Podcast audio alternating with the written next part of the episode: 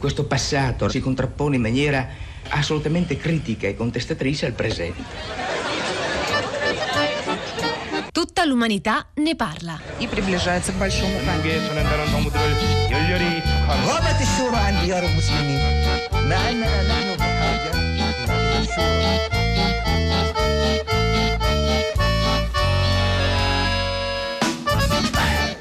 Buongiorno, buongiorno, un caro saluto da Edoardo Camurri. E da Pietro del Soldà, buongiorno, ben ritrovati. Tutta l'umanità ne parla, il talk impossibile di Radio 3, dove a parlare delle più urgenti questioni della attualità, beh, noi convochiamo i grandi del passato. E oggi, Pietro, che puntata, eh? Beh, innanzitutto dobbiamo dire una cosa ai nostri ascoltatori, che eh, questa è l'ultima puntata di un ciclo No, del nostro programma, è così, Ma ma, noi- tanto, tanto per noi il tempo non esiste, Appunto. torneremo tra un po', ci ritroveremo tra qualche mese, forse il summit sul Medio Oriente che abbiamo organizzato sabato scorso con Khomeini, Potremmo dare la colpa a quella e puntata. Gheddafi, eh, chissà. Ci chiudono perché Forse, è forse- forse è solo prudenza da parte della rete chiuderci almeno per un po'. Quanto sarebbe bello essere censurati, ma non ci censura nessuno. Ma insomma, torneremo e diciamo già subito che a partire da sabato prossimo alla stessa ora di questo programma andrà in onda un'altra trasmissione sempre per Pessima, la cura. pessima. Eh no, ma perché la cura è sempre della nostra Elisabetta Parisi, Allora è ottima. Motta e Sara Sanzi, expat storie di nuove immigrazioni.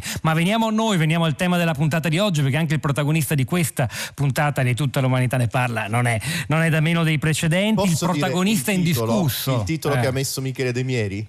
Craxit. Eh, così si capisce subito, però Eh, è quello appunto.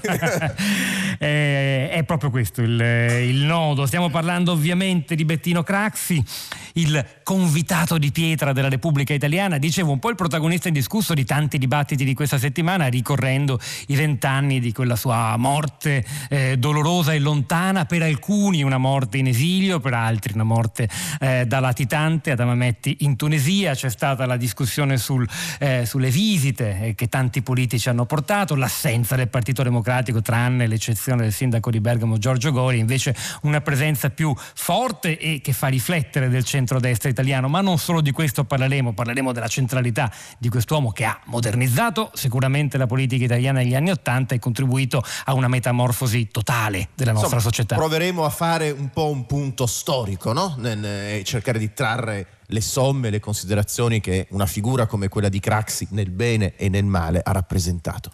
Sono usciti in questi giorni, in questi mesi, lo sapete, libri, eh, un film, quello di Gianni Amelio con uno straordinario Favino a interpretare Bettino Craxi, anche se Craxi in quel film non è mai nominato, e poi trasmissioni in tv, radio, articoli sui giornali, tutti cercano di raccontare Bettino Craxi, soprattutto quello degli ultimi anni, inseguito dagli avvisi di garanzia, poi da condanne definitive che sono arrivate. Ma Due. nessuno di tutti coloro che stanno parlando di Craxi adesso ha quello che ha tutta l'umanità ne parla oggi. Eh no. il- cioè Bettino Craxi in persona anche se al telefono buongiorno Buongiorno, buongiorno. Come sta, onorevole?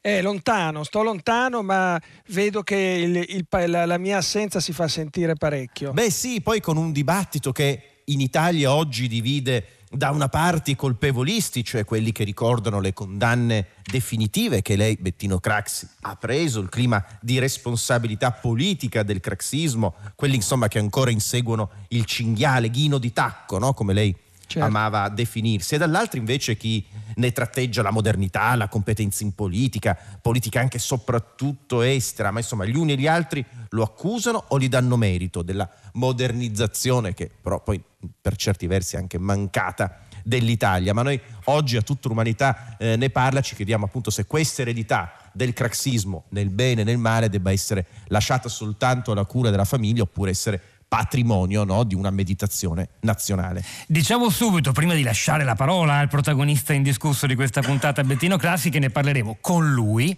ma anche con un'altra persona, che per la verità ritorna a tutta l'umanità. Ne parla, era già stato nostro ospite, uno che l'ha conosciuto da vicino, se non altro perché erano i due di quella terna regina d'Italia per un periodo, Certo. alla fine degli anni Ottanta, che ricordiamo tutti con un acronimo, il famigerato CAF, Craxi, Andreotti, Forlani. Giulio Andreotti, buongiorno e benvenuto.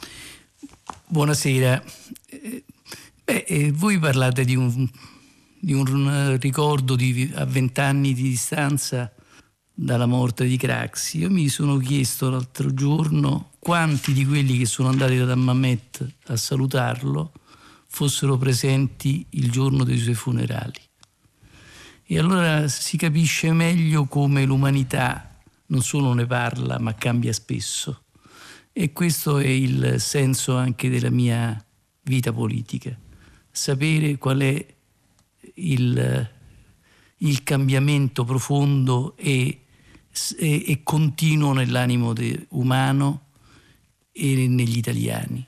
Onorevole Andreotti, è la prima volta che lei si trova a riparlare con Bettino Craxi? Sì, non ci siamo mai parlati molto per la verità.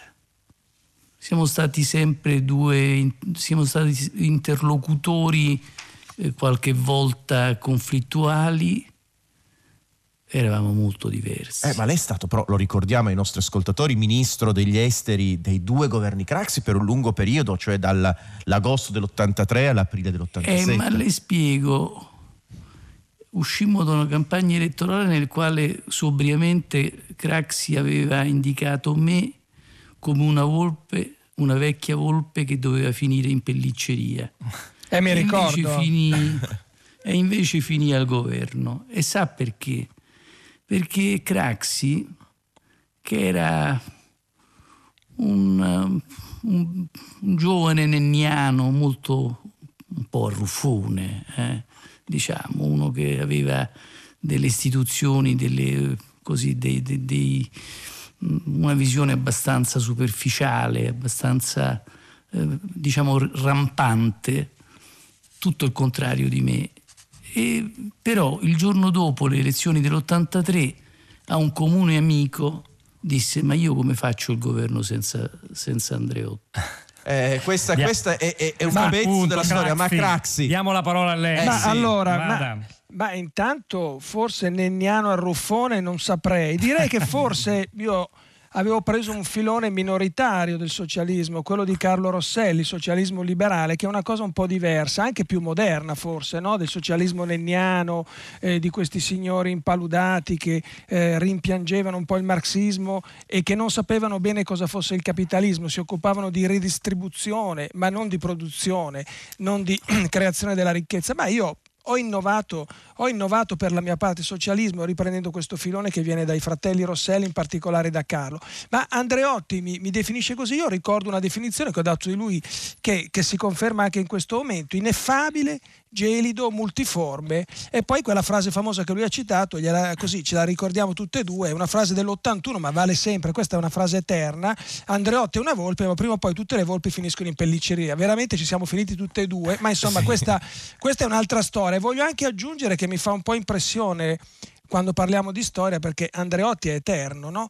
Io leggevo i libri di storia da ragazzino e c'era dentro Andreotti, avevo 13 anni, era il 1947 mi pare, portavo i calzoni corti lui era già al governo, era sottosegretario con De Gasperi, deputato e cavaliere del regno, credo che l'avesse nominato Umberto di Savoia. Ma insomma l'Italia è un paese che vive dentro un sogno, voi mi avete chiesto prima sul, Sì. cosa è successo in questi vent'anni, mi sembra che continua questo sogno, un paese imbalsamato poi alla fine. Senta- Siamo vent'anni dopo, siamo a vent'anni prima, Beh- tutti mi cercano, ma nessuno mi vuole naturalmente. Beh, qualcuno la vuole, perlomeno Sì, qualcuno, la qualcuno. rimpiange, però io le voglio fare una domanda molto semplice, forse banale, forse irrispettosa. Eh, lei, guardando anche a chi per l'appunto è venuto a trovarla e ad omaggiarla ad Amamet con la, fam- con la sua famiglia nei vent'anni della sua morte, eh, si sente un uomo più vicino alla destra o alla sinistra? Lei era un uomo che veniva dalla sinistra, è stato sempre un uomo di sinistra, così si è detto, alla guida di una sinistra moderna, anticomunista alla fine, negli- soprattutto negli anni Ottanta, nei quali ha scardinato il duopolio tra democrazia cristiana e partito comunista. Poi però io penso a chi è nato dopo, a chi, è- a chi era bambino e già la vedeva al potere, la associa immediatamente molto più a politici che sono oggi del centrodestra, innanzitutto quello che fu un suo amico, nonché implicato in vicende giudiziarie, Silvio Ma Berlusconi. Pietro, Caro amico. Ti Eh. ricordi le copertine di Cuore, no? Cuore che accusava Craxi, il craxismo di essere di destra tecnicamente e di E destra. coerentemente a questa ricostruzione, ieri- l'altro giorno ad Amamet c'erano molti più esponenti del centrodestra, quindi lei con chi sta? È un uomo di destra o di sinistra? Ma Bettino io Craxi? sono nato anti- anticomunista, ma non vuol dire essere di destra, essere nato anticomunista. Io, come dicevo prima, ho cercato di sviluppare un socialismo moderno che non fosse una rifrittura, una solita rielaborazione del vecchio comunismo più o meno annacquato, addolcito e non violento.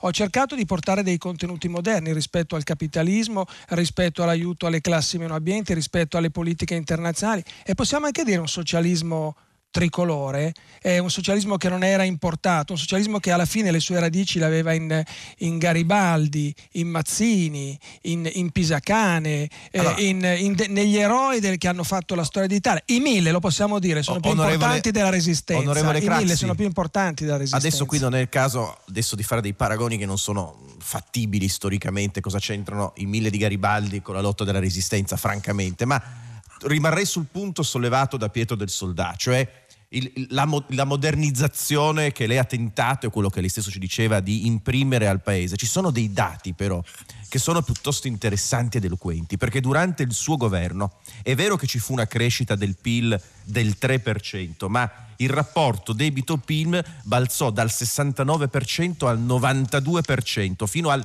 116% del 1993. Insomma, questo tentativo di modernizzare l'Italia che in questi giorni viene raccontato ci è costato e adesso sono le generazioni che sono venute dopo di lei a Beh, non è stato, mi permetto di dire, non è stato un tentativo, è stata una modernizzazione. È sì, ma il rapporto 80... debito-PIL è schizzato. Sì, beh, allora diciamo intanto che gli anni 80 sono stati l'ultimo periodo di ottimismo di questo paese, l'ultimo periodo di grande crescita.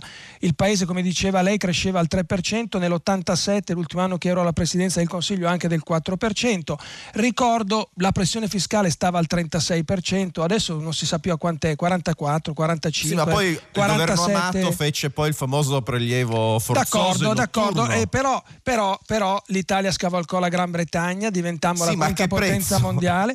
Allora, poi non è vero questa storia del debito, non è così come viene raccontata. Intanto all'inizio per un po' riuscimmo a ridurlo e poi ci fu il problema della separazione tra il Tesoro e la Banca d'Italia che poi fece schizzare più in là, eh, in avanti i tassi di interesse e mise in moto tutto. Ma io ricordo, eh, quindi la leggenda che si racconta è una delle tante leggende che si raccontano su, su, su Craxi perché si vuole capovolgere, camuffare la realtà, che fu una realtà positiva, una realtà di occupazione, una realtà di pressione fiscale più bassa bassa, fu l'epoca del, dei, dei grandi imprenditori, dei cavalieri che andavano in giro per il mondo, è stata un'epoca, come dicevo prima, di ottimismo. Furono Con gli anni qualche 80 errore, in tutto l'Occidente, eh sì. onorevole Craxi. Avevamo anche delle condizioni, certamente, avevamo anche delle condizioni favorevoli, non c'era ancora la Cina che, che, che adesso, che adesso come dire, fa dumping in, in un modo selvaggio e che ha creato scompensi, ha fatto saltare tante economie, però ogni, ogni epoca ha i suoi problemi c'è, naturalmente. Certo che però, onorevole Craxi, Craxi mi permetta poi, di interromperla, poi... il suo eloquio è noto, è potente, è vigoroso, però questa fase di straordinario ottimismo andò a sbattere, a infrangersi, a sfasciarsi su quel nodo, il nodo giudiziario con la stagione di Mani Pulite. Quindi noi scoprimmo, gli italiani scoprimmo che molta di questa politica si alimentava di cosa? Di finanziamenti illeciti, sì, ma anche di corruzione. Lei ebbe due condanne definitive, una delle quali nel processo Enisai, arrivò nel 96, era per corruzione, poi ci fu quella per la metropolitana milanese per finanziamento illecito. E non bastò la famosa difesa il così fan tutti perché lì eh, c'erano eh, poi ci sono prove di arricchimento personale sulle quali la sentenza definitiva non è mai arrivata perché nel frattempo lei ha scelto di andarsene insomma eh, era quello appunto gennaio del, del 2000 è certo. difficile dare salvare il allora, giudizio positivo. Poi su questo dobbiamo sentire anche un silenziosissimo Giulio ma ecco Andreotti, adesso mi riferirò a lui dirò una cosa. allora intanto volevo dire avete parlato prima della sinistra comunista, anticomunista, già che ci siamo io vi volevo dire, ma anche se non ci siamo ve lo dico lo stesso, parliamo, io mi confrontavo all'epoca con, con D'Alema, beh D'Alema era un giovane ma non nuovo, perché portava le stimmate del vecchio sistema. Lui sì che era il vecchio sistema e in un certo senso anche quelle del vecchio comunista e neppure le migliori direi. E questo per spiegare chi era D'Alema e cos'erano i comunisti dell'epoca, dell'epoca che poi sono continuati e si sono collegati alla questione giudiziaria. Lì c'era un nodo, un nodo profondo, c'era una grande ipocrisia. Io l'ho denunciata in Parlamento, lo sapete bene, nel 93 ho fatto due discorsi in cui ho spiegato che c'era un sistema. Questo sistema costava tanto, la macchina burocratica, le sue spese, i suoi servizi, le sue esigenze costava l'attività in quanto tale, le riunioni, i convegni, le conferenze. Non è che la politica si faccia così, eh, si faccia con, eh, raccogliendo quattro soldi in cinque minuti. La politica costa, costavano il lavoro, la fatica, costava il denaro. Che tutto questo oggi venga irriso, venga preso in giro, venga fatto oggetto di scherno, di una demonizzazione, perché io sono stato demonizzato e criminalizzato, è solo un modo per alimentare una grande infamia, una grande menzogna. Eh, eh, e su di questa non sorgerà una democrazia. E infatti siamo bloccati, siete bloccati da vent'anni, da, da quando io me ne sono andato, sugli stessi nodi che non si riescono e, mai a e le, risolvere. e le prometto, onorevole Classi, che arriveremo ad oggi a ragionare con lei sulla nostra stretta attualità. Però bisogna sentire l'onorevole Andreotti, perché con Pietro del Soldà abbiamo provato a mettere qualche punto. eh, per fare una specie di resoconto eh, se l'operato di Craxi davvero abbia portato a quella modernizzazione oppure no e l'onorevole Craxi ha avuto modo di spiegarci la sua versione. Onorevole Andreotti, Craxi è stato un modernizzatore oppure no? Ma intanto io direi che a differenza di quello che dice Craxi, Craxi è stato un uomo di sinistra. È stato forse l'ultimo leader di sinistra di questo paese. Era certamente molto più di sinistra, io l'ho conosciuto meglio di voi, molto più di sinistra dei dirigenti del Partito Comunista dell'epoca. E questo certamente è stata la sua disgrazia. E questo se l'è portato in fondo. Poi poi, poi certamente è stato un modernizzatore, ma lo eravamo tutti fino all'89 perché sentivo Mani Pulite. Mani Pulite che cos'è? È il muro di Berlino. E c'è una colpa che noi ci portiamo dietro e Craxi se la porta dietro come me e come altri. Quella di non aver capito fino in fondo subito che cosa fosse successo con eh, la caduta del muro di Berlino con la fine del comunismo realizzato e con quelle ricadute che ci sarebbero state in tutti i paesi dell'Occidente, ma soprattutto in Italia, dove correva la linea di Yalta. Che cos'era la politica italiana se non una Yalta realizzata negli anni... Però mi perdoni, onorevole Presidente Divo Giulio Andreotti, faccio questa lei. lettura indubbia, la coincidenza di Mani Pulite e fine della guerra fredda è, è agli atti. Non rischia però anche di nascondere le vostre responsabilità, vostre di quella classe politica, vostre di partiti che controllavano e nominavano anche i singoli primari nei riparti ospedalieri, spesso a scapito del merito, e il merito è quello che fa andare avanti un Ecco, a paese. me farebbe piacere sapere che adesso non succede più. E vedendo quello che succede in molte eh, Ma il fatto, di mi Stato, permetto onorevole, il fatto ancora- che ancora oggi intanto- possa in determinate circostanze avvenire la stessa cosa non significa No, no, che voi no, siete la- assolti la da capi- quella no, cosa. ma io guardi Siamo quando contro questo. ma vede quando io parlo dell'89 come data eh, e non soltanto per noi italiani importante da cui una cosa che rimarrà nei libri di storia mentre tutti quanti noi saremo scomparsi è che il giorno dopo quelli che eh, Craxi prima diceva beh eh, la politica costa, la democrazia bisogna farla funzionare, non si potevano aumentare i finanziamenti ai partiti perché eh, gli elettori si sarebbero arrabbiati e quindi si trovavano altri modi per, per, eh, finanziare la politica. Eh, ma poi i finanziatori di, di questa politica il giorno dopo il, il muro di Berlino hanno detto ma perché devo dargli anche dei soldi? Tanto non rappresentano più questa, questa antemurale al comunismo. Il comunismo non c'è più. Che faccio? Pago, finanzio quelli che dovrebbero salvarmi da una cosa che non c'è più. È stato un ragionamento che mi, che mi è stato fatto da- da- dagli uomini della Fiat, dagli uomini delle... delle Ah, è una aziende. lettura molto interessante, No, però certo. Edoardo, se sei d'accordo, tornerei su quegli anni con Bettino Craxi, Sì. perché insomma lei te- sì, ci disse che tutti così facevano, che era la regola, Beh, anche c'è se... stata una grande ipocrisia Ma- sul tema. Ma per esempio lei irriderebbe, chiamerebbe di nuovo il famoso Mario Chiesa del Pio Albergo Trivulzi un mariuolo, come fece all'emergere delle prime inchieste? Quello forse fu un errore, ma fu, uh, fu anche la, la- la- la consapevolezza che avevo, perché non conoscevo tutti i dettagli ovviamente di questo sistema, non sapevo che qualcuno si fosse arricchito o che avesse, eh, avesse usurpato delle funzioni, mi giungevano Beh, tante voci, mi arrivavano tante notizie, Ci sono ma sentenze, molte... mi perdoni, così interlochiamo, ci sono sentenze che- non definitive che dicono che si arricchì anche lei, 50 eh, miliardi circa di tangenti per scopi personali, per comprare una villa Questa- in Costa Azzurra a suo figlio. Io ripeto la famosa frase: la maxi tangente è una maxi balla. Venite Mm. a vedere ad Ammamet, eh, ancora stanno cercando cercando i rubinetti d'oro, ancora cercano la fontana del castello sforzesco che mi sarei portato da Mamet, ancora cercano i soldi sui conti che non hanno mai trovato. La verità, e l'ho già detta, è che ci fu una grande ipocrisia e che alla fine, per un motivo o per l'altro, furono processati, fummo processati io, Andreotti e Forlani, vale a dire le persone che forse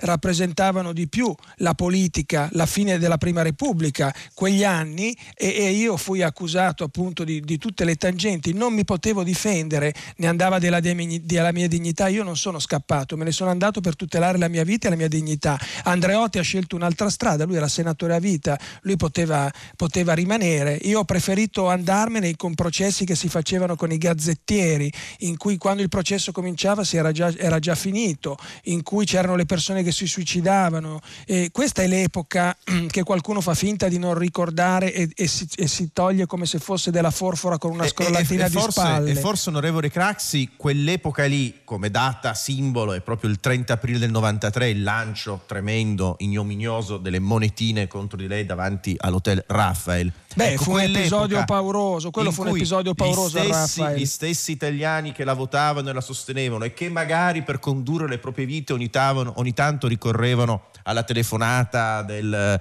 dell'amico socialista poteva, o democristiano che poteva dargli una mano, si sono moralisticamente, visceralmente Beh, rivoltati contro. Ma quel, tanti quel momento lì, politici, quel momento lì non è diventato il momento da, a partire dal quale l'Italia è diventata una repubblica in mano, in mano al giustizialismo fondamentalmente, questa forma, eh, se vogliamo, anche di moralismo illiberale, no? e che ha condizionato e condiziona tuttora pesantemente la vita politica e istituzionale. Certo, quella data segna, una, segna purtroppo uno spartiacque, io credo che quella deriva non sia mai più finita, ci sono state varie fasi, il 93 fu un anno terribile, io l'ho pagato sulla mia pelle, me ne sono dovuto andare, e ripeto non sono slatitante, io non sono scappato, ho, ho difeso la mia dignità e poi tutti sapevano dove ero, io ero a Mamette tutti sapevano dove ero, non ero scappato chissà dove, ma quella, quella, quella furia, eh, quella cattiveria, gazze, quelle gazzette, quei gazzettieri,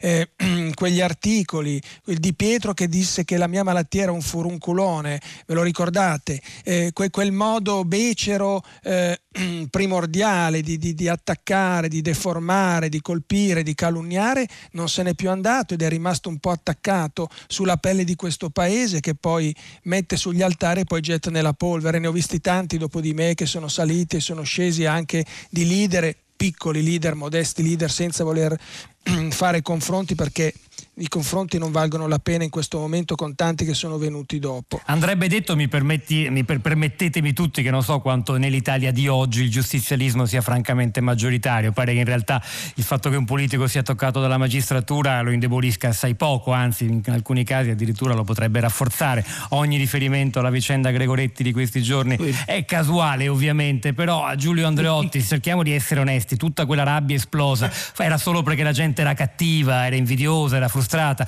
non l'avete provocata voi tutta quella rabbia? Ma guardi, certamente noi abbiamo, ripeto, le nostre responsabilità e, e ciascuno di noi le sta pagando ancora.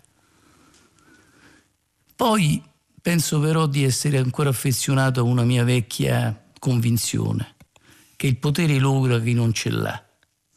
Craxi e io. Questa è una massima e, inossidabile. E Forlani. Aspettavamo il momento. Siamo passati attraverso queste, queste vicende, dalle monetine ai processi, agli interrogatori, ai giornali, ai giornalisti che adesso magari vanno anche ad Ammamet, ma che mi chiamavano cinghialone che chiamavano Craxi, scusate, Cinghioloni, mi sto anche immedesimando un po', eh beh, mi sto immedesimando molto. Sempre. L'empatia è tale, onorevole Craxi, da parte di Andreotti. Che eh, vede che in fondo, eh, quando è capitato? Quando Craxi non ha potuto più fare un governo nel 92, dopo le elezioni del 92, lui aveva la legittima ambizione e aspirazione di fare il Presidente del Consiglio e gli fu negato dal Presidente Scalfaro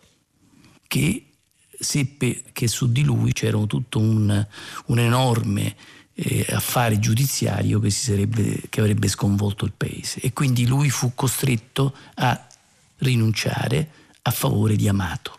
Questa è la prima cosa. La seconda, io sono andato sotto il processo per mafia, nel, nel, è vero che ero senatore a vita, è vero, ma non ero più presidente del Consiglio da un anno. Onorevole Andreotti, onorevole Craxi, mi sembra tutto piuttosto interessante, ma visto che manca poco alla chiusura di questa puntata di Tutta l'umanità ne parla, vogliamo provare a fare un affondo sull'attualità, mm. su quello che sta capitando. Io una domanda da fare secca a entrambi i nostri ospiti. Se voi oggi aveste la possibilità di ripresentarvi alle elezioni e di proporre un ticket Craxi Andreotti, oggi secondo voi gli italiani vi rivoterebbero? Onorevole Andreotti. Forse è troppo presto, ma io credo che dobbiamo prepararci.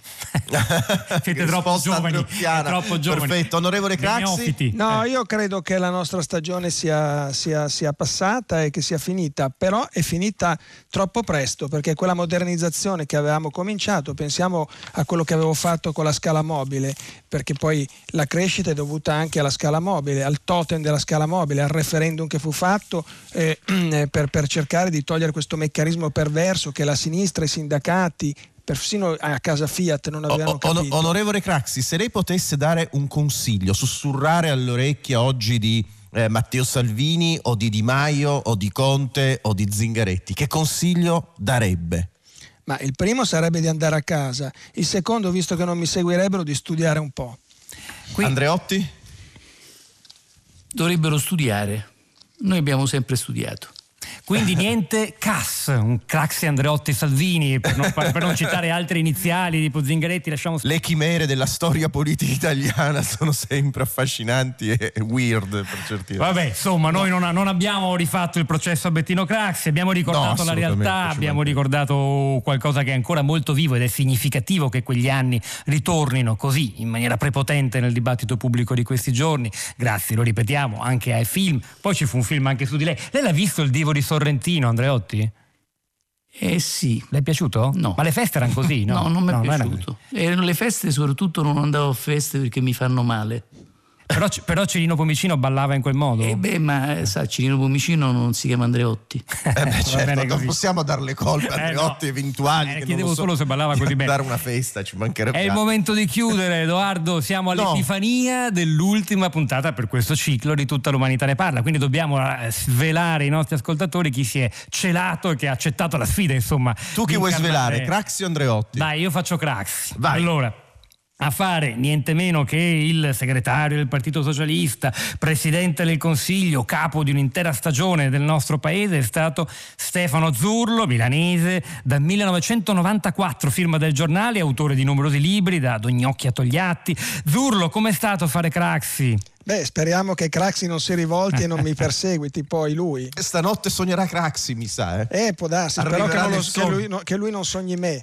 grazie Stefano grazie, Zurlo. Grazie. grazie invece a interpretare Giulio Andreotti. Beh, insomma, abbiamo avuto un ospite che è stato, che è un giornalista, è stato fra l'altro autore RAI, portavoce di Arnaldo Forlani fra l'altro l'ultimo intervistatore di Madre Teresa di Calcutta, fra l'altro ci metto una parola buona che vorremmo invitarla. Sì, l'ultimo è stato lui, i prossimi saremo noi. Prossimi saremo noi, post, postumo. Beh, insomma, un democristiano, Doc. Enzo Carra, grazie. Grazie a voi. Com'è stato? Beh, è stato bello. Eh. È stato bello e, Lei che e penso fra... Che non è uscito dal eh, personaggio. Vede, vede, io ho sempre pensato che l'importante è avere il passaporto perché vede, l'importante è sapere chi ce lo dà e chi ce lo può ritirare. A me lo hanno dato una volta gli americani e me lo hanno ritirato gli americani. Ma lei come Andreotti o come Carra? No, ormai no, come Andreotti. Ah, lei non esce no, da non è, rimasto, è tornato Andreotti. Eh, Abbiamo tor- perso Carra, è rimasto Andreotti. Ecco, esattamente come è tornato Andreotti, tornerà anche tutta l'umanità ne parla nei prossimi mesi. A primavera magari. Grazie a primavera. davvero Zurlo e Carra. Grazie. Grazie, grazie a tutti, grazie arrivederci, a, tutti. a presto. Arrivederci. Grazie, ciao. Tutta l'umanità ne parla. Di Edoardo Camurri e Michele Demieri. Con Pietro del Soldà. Regia di Elisabetta Parisi.